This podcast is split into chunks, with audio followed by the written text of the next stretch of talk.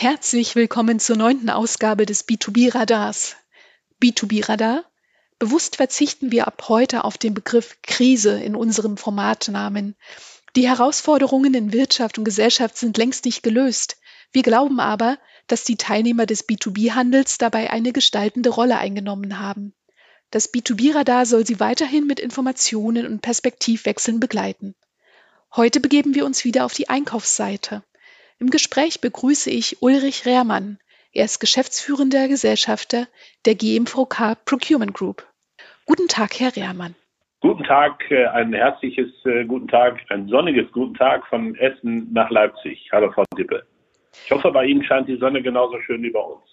Auch bei uns ist blauer Himmel und das führt mich gleich zu der Frage, wie geht es Ihnen denn und wie geht es Ihrer Beratung derzeit? Also das, das korrespondiert eigentlich bei uns mit dem Wetter. Mir persönlich geht es sehr gut. Äh, ich sitze wie viele andere Menschen wahrscheinlich im Moment auch im Homeoffice. Äh, auch wie der überwiegende Teil unserer Mitarbeiter, die auch im Homeoffice sitzen. Also uns geht's, mir geht's persönlich gut und uns geht's auch als GMVK gut. Natürlich sind wir ein bisschen betroffen von der Krise, keine Frage. Da werden wir bestimmt im Laufe des Gesprächs ja auch noch drauf kommen. Äh, aber wir haben tatsächlich den überwiegenden Teil unserer Mitarbeiter inzwischen im Homeoffice sitzen äh, und stellen fest, dass das wirklich auch sehr gut geht und lernen da auch im Umgang und in der Kommunikation, ähm, lernen wir da auch gerade aus der Krise und das funktioniert alles sehr gut. Können Sie uns kurz erläutern, welche Themen in Ihrer Arbeit Ihr Fokus sind? Ja, also das, das was wir tun, kann man unterschreiben oder überschreiben äh, mit dem Thema wissensbasierte Einkaufsoptimierung, die sich am Ergebnis messen lässt. Äh, das heißt, wir sind mit unserer Beratung ja spezialisiert auf das Thema Einkaufsoptimierung. Ähm, wir beraten mittelständische und unterstützen mittelständische und größere mittelständische Unternehmen der produzierenden Wirtschaft. Äh, und das ist jetzt nicht fokussiert auf irgendeine Branche. Das kann die Metallindustrie genauso sein wie die Holzindustrie oder andere produzierenden Gewerbe. Ähm, und wir unterstützen diese Unternehmen ähm, im Bereich Einkaufsoptimierung, äh, schaffen Transparenz äh, über Warengruppen, die nicht so im Fokus des Einkaufes stehen. Wir sagen gerne, wir machen eigentlich alles außer A. Ähm, der größte Bereich sind natürlich die Indirects, wobei Indirects ja auch mal Direct sein können, wenn ich an die berühmte Schraube denke, die in der Instandhaltung gebraucht wird oder auch in der Verarbeitung des Produktes. Äh, und über diese Bereiche, ähm, die ja viele, viele Tausende von Artikeln ähm, oftmals umfassen, äh, schaffen wir mit unseren Unternehmen, mit unseren Kunden gemeinsam, mit den Einkaufsabteilungen Transparenz spezifizieren, klassifizieren, machen Warengruppenmanagement und heben am Ende äh, sowohl Einsparungen als im, im Bereich der Stückkosten als auch ähm, ähm, Verschlankungen in den administrativen Prozessen, die den Einkaufsabteilungen helfen. Wie haben sich denn für Sie ja in den letzten Wochen die Themen geändert? Also was, was haben Ihre Kunden ähm, getan und wie haben Sie Beratung erlebt? Ja, also wir haben ganz unterschiedliche Szenarien. Ähm, es gibt Kunden, äh, die gar nicht betroffen sind von der Krise und denen es nach wie vor gut geht äh, und die gute Auftragseingänge haben. Die haben dann äh, damit zu kämpfen, dass sie die Versorgungssicherheit darstellen müssen äh, und vielleicht ihre Vorlieferanten dann an der einen oder anderen Stelle in die Knie gegangen sind und die Materialien nicht kommen. Dann haben wir Kunden, die ein bisschen betroffen sind, äh, die zum Teil eben auch Kurzarbeit angemeldet haben und bei denen es jetzt mit gebremsten Schaum weitergeht. Äh, und wir haben Kunden, die so betroffen sind, dass vor allen Dingen im Bereich der, ähm, der Automobilisten und der Zulieferer, die tatsächlich dann im Anfang März ihre Betriebe und Produktionsstätten geschlossen haben und die jetzt so langsam aber sicher zurückkehren aus der Krise und die Produktion wieder hochfahren. Und insofern haben wir Projekte erlebt, die ganz normal weitergelaufen sind. Ähm, wir haben Pro ähm, Projekte erlebt, die mit gebremstem Schaum weitergelaufen sind und wir haben welche erlebt, die jetzt tatsächlich äh, komplett gestoppt worden sind über die Zeit des äh, äh, Stillstands und das betrifft uns dann natürlich am Ende auch. Ähm, aber ich muss sagen, insgesamt sind wir sehr optimistisch, ähm, was unsere Arbeit angeht, äh, sind sehr optimistisch, was die GMVK angeht. Wir werden die Krise äh, mit Sicherheit überleben. Wir haben unsere äh, Konsequenzen gezogen, indem viele eben im Homeoffice sitzen. Wir haben unsere Mitarbeiter geschützt. Wir haben auch Kosten gesenkt, ganz klar. Äh, aber für uns liegt der Fokus darauf, dass wir mit derselben Mannstärke mit unseren guten und äh, qualifizierten Mitarbeiterinnen und Mitarbeitern aus der Krise in voller Besatzung wieder hervorgehen äh, können, damit wir anschließend auch das abarbeiten können, äh, was jetzt vielleicht ein bisschen liegen geblieben ist. Was wir natürlich merken, ähm, im Neukundengeschäft, wir haben einige Projekte, die angekündigt waren, die jetzt eigentlich auch schon hätten gestartet äh, werden sollen, aber die sich jetzt ein bisschen verschieben, äh, weil die Unternehmen halt mit äh, anderen Problemen zu kämpfen haben. Ähm, also insofern haben wir schon festgestellt, ähm, dass sich das auch im Vertrieb ein bisschen bemerkbar macht. Wir haben natürlich auch inzwischen aus der Krise gelernt, ähm, da unsere Kunden ja nun bundesweit äh, vertreten sind und teilweise auch im deutschsprachigen Ausland, ähm, ist das so, dass wir ex exorbitant hohe Reisetätigkeiten hatten. Nicht immer nur durch uns selbst, sondern auch oft durch unsere Kunden getriggert. Äh, wir stellen jetzt fest und lernen aus der Krise und werden mit Sicherheit die Möglichkeiten der digitalen Kommunikation stärker nutzen, noch in Zukunft und sehen, dass das wirklich hervorragend funktioniert mit WebEx, Teams und Co. Ähm, und dass man sich auch, wenn man im heimischen ähm, Büro oder im heimischen Wohnzimmer oder auch am heimischen Küchentisch sitzt, sehr gut miteinander unterhalten kann und sehen kann, Dokumente teilen kann. Ähm, und das wird sicherlich ein Learning sein, was wir auch für uns mitnehmen aus der Krise. Und da werden wir Kosten senken weil wir nicht mehr so viel unterwegs sein müssen. Wir werden Projekte beschleunigen können, weil wir keine Reiseplanungen mit Hotelübernachtungen und Flugzeugen mehr machen müssen oder weniger machen müssen. Ähm, und das lernen unsere Kunden auch. Und das merken wir sehr deutlich, dass das stärker äh, jetzt äh, genutzt wird. Und das wird sicherlich auch nach der Krise so bleiben. Und das finde ich gut so. Das macht vielleicht unsere Autobahnen auch ein bisschen leerer äh, und kommt ja auch dann am Ende der Umwelt und der Kosten zugute. Wie geht denn Lernen aus der Krise in Bezug auf Einkaufsoptimierung? Äh, Sie, ja, Sie kennen vielleicht äh, das chinesische Sprichwort, äh, wenn der Wind der Veränderung weht, bauen die einen Mauern und die anderen bauen Windmühlen. Ähm, also wenn ich jetzt mal das auf uns selbst beziehe, dann nutzen wir die Krise erstens, um die gewonnene Zeit einzusetzen, um strategische Themen für uns ein bisschen weiterzutreiben, die vorher etwas nebenbei behandelt werden mussten und für die nicht so viel Zeit war. Ähm, und aus meiner Sicht ähm, würde ich die konsequent die Möglichkeiten der Digitalisierung nutzen.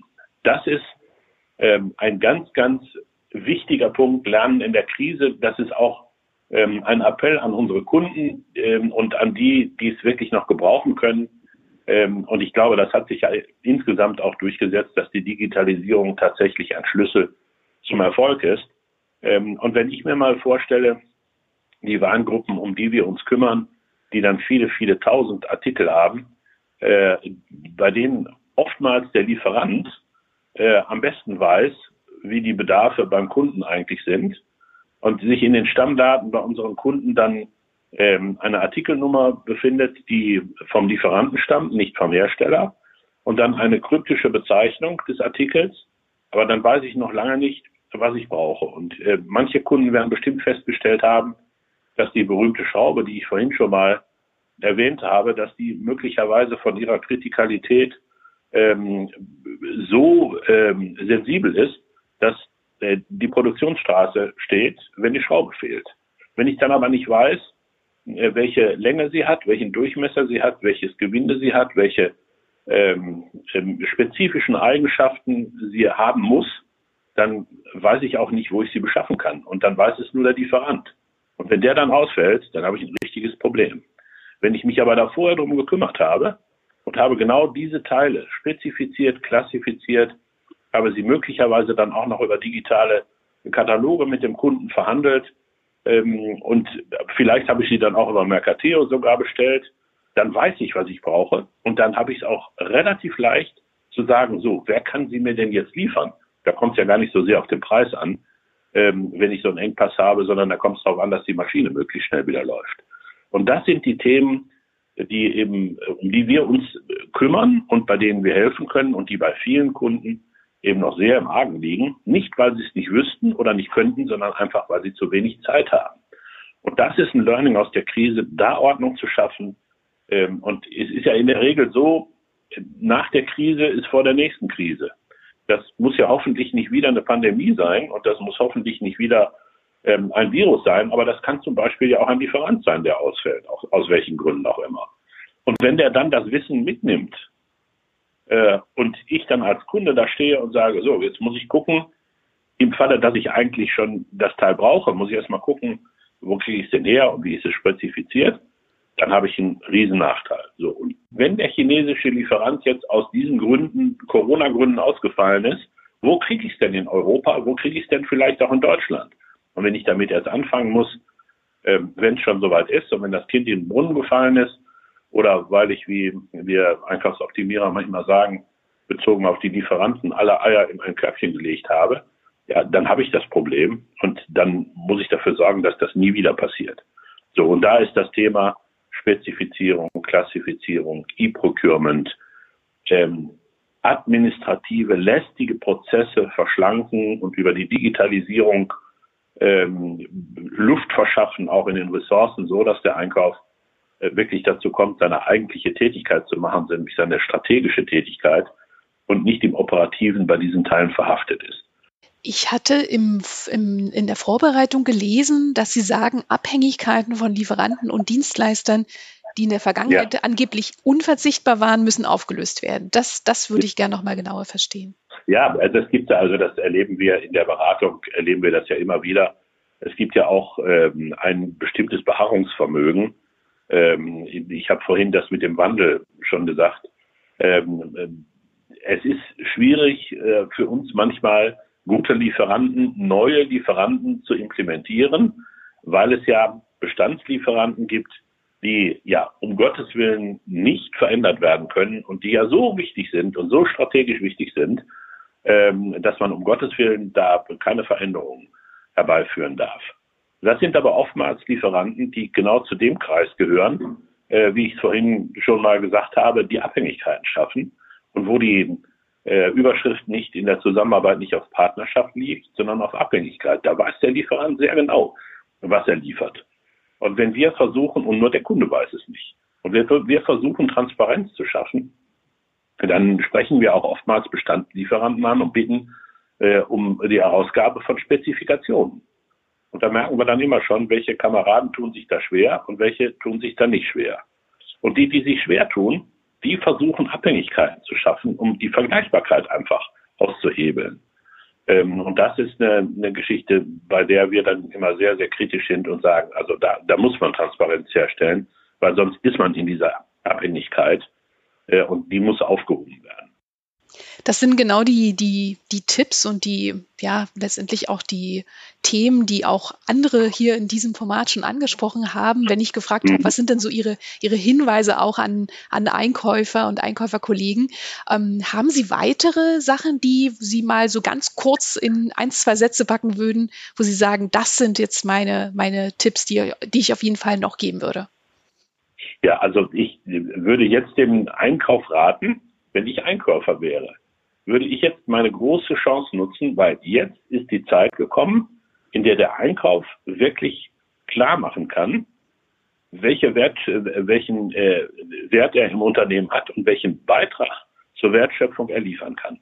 Das ist ja wirklich oftmals so, dass der Einkauf, so erleben wir es in den Projekten, im Unternehmen unter Wert gehandelt wird. Ähm, eine Verkaufsabteilung und der Verkaufsleiter hat in der Regel ein höheres Standing als der Einkaufsleiter. Und im Grunde ist das wirklich der völlig falsche Weg, weil der Einkauf kann rund 50 Prozent der gesamten Wertschöpfung beeinflussen. Also das ist ja so der, der Daumenwert, den wir immer sagen bei produzierenden Unternehmen. 50 Prozent des Umsatzes ist Einkaufsvolumen. Das kann der Einkauf beeinflussen und da kann er seine Wertschöpfung, seinen Wertschöpfungsbeitrag äh, draus ziehen. Und das wird völlig unter Wert gehandelt. So, und jetzt kommt die große äh, Zeit des Einkaufs für meine Begriffe, weil logischerweise müssen die Unternehmen am Ende der Krise dann das, was sie verloren haben, wieder aufholen. Das werden sie nicht nur über den Vertrieb können, das werden sie auch über Kostenoptimierungen äh, und über den Einkauf machen müssen. Und da hat der Einkauf jetzt die große Chance. Und da würde ich jetzt an die Themen rangehen, die wir jetzt schon in dem Gespräch erörtert haben. Ich würde die Digitalisierung nutzen. Und wenn ich mir vorstelle, dass von dem ähm, Einkaufsvolumen von 50 Prozent, um jetzt mal so ein konkretes Beispiel zu nehmen, äh, zu den Warengruppen, die wir adressieren, 20 bis 30 Prozent dieses Volumens gehören. Und man kann in dem Bereich 10 bis 20 Prozent Einsparungen heben, nur über Transparenz, über Wissensmanagement und über Warengruppenmanagement und über Digitalisierung. Dann kann das schnell mal einen Beitrag äh, von 10 bis 20 Prozent oder vielleicht sogar 30 Prozent EBIT-Erhöhung ohne dass irgendwas Wichtiges passiert im Unternehmen, in der Produktion, äh, kann das zusätzliches EBIT bedeuten. Und die Chance hat der Einkauf jetzt und jetzt muss er an die Themen ran äh, und muss zeigen, welchen Wert er im Unternehmen hat. Vielen Dank für den Appell und das Gespräch, Herr Rehrmann. Ja, gerne, Frau Dippe. Alles Gute und vor allen Dingen bleiben Sie gesund. Das B2B-Radar erscheint zukünftig immer donnerstags. Die nächste Ausgabe lesen und hören Sie also am 30. April 2020. Alle bisher erschienenen Beiträge finden Sie unter mercateo.com-b2b-radar. Vielen Dank fürs Zuhören. Achten Sie gut auf sich und andere.